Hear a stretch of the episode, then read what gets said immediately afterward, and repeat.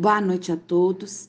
Eu sou a Cleide, aluna do curso de Técnico de Segurança do Trabalho do SENAC, de Conselheiro Lafayette, Minas Gerais.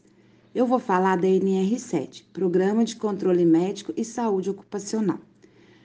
A NR7 foi publicada através da Portaria 3214, lá em 1978, e de lá para cá passou para 10 alterações e 10 atualizações, sendo que uma delas foi 2020.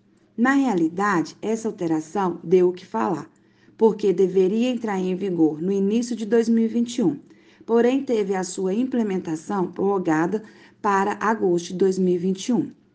A NR7 tem por objetivo proteger e preservar a saúde dos colaboradores, através do PCMCO, Programa de Controle Médico e Saúde Ocupacional, realizando o devido acompanhamento de cada trabalhador dentro de seus ambientes de trabalho, de acordo com os riscos aos quais eles estão expostos.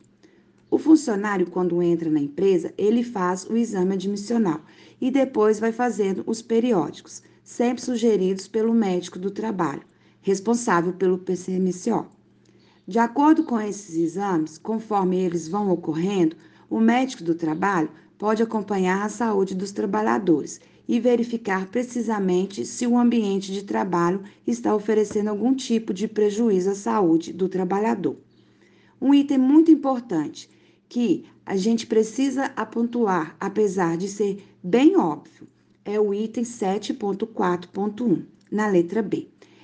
Ela traz a informação que os exames existentes no PCMCO devem ser sugeridos pelo médico do trabalho e deve ocorrer sem ônus para o trabalhador, ou seja, quem arca financeiramente com a realização dos exames é o empregador e a empresa que está contratando. O PCMCO deve ser elaborado considerando os riscos identificados e classificados lá no PGR. Uma outra novidade na nova NR7 é a mudança na nomenclatura de uns dos exames obrigatórios. Antes era chamado de mudança de função e agora ele é chamado mudança de risco ocupacional. É uma mudança pertinente e coerente. Vale lembrar que esse exame ele precisa ser realizado obrigatoriamente antes da data da mudança para que a gente possa manter o controle relacionado à exposição dos riscos dentro do PCMSO.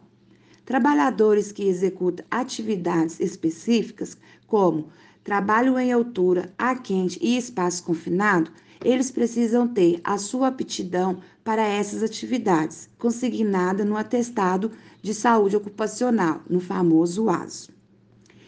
E você tem alguma dúvida sobre a NR7? De um modo geral, sobre os exames, sobre algum tema que a gente, ou até algo que não foi abordado nesse resumo, indico que pesquise no site da ENIT, Escola Nacional de Expensão do Trabalho, Normas Regulamentadoras, a NR7, a que foi falada no resumo. E aqui eu termino agradecendo a todos. Obrigada.